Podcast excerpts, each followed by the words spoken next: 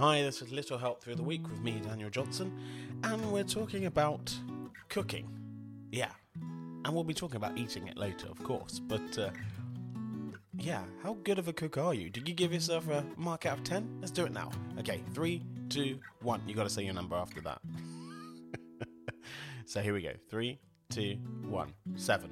Th- that's my number. That might not be your number, but that was out of 10. So I think I'm okay. I loads to learn and I learn from other people. One of my things is if I see someone else cooking it, I can then probably cook it because then I can ask them for references and I can ask them like how to do stuff. Um, I'm not very good just reading out of a book, but you might be. So, yesterday we asked you to think about five, yes, five things that you would like to be able to cook.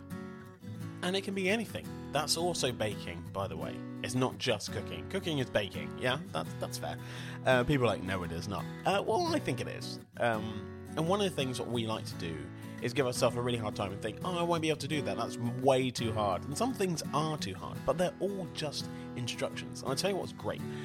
If you want to cook something with someone that is not in the same room as you, or they don't know how to cook it, go on to YouTube. I say this all the time. If you don't know how to do anything, go onto YouTube. Because there will be videos, thousands of videos of how to just cook, I don't know, scrambled egg. Because you don't know how to do it that well. Do you add milk, salt pepper? What, what do you do? Well, there'll be loads of different versions of it. So I can imagine people going, do not add milk to it, just eggs, and some salt and pepper, that's it. Um, but we got to find our own way, and that's so important. That's what you can do with cooking. So I want you to go out and try and cook one of those things today. Let's do it. I'm going to do it too. We'll be back tomorrow.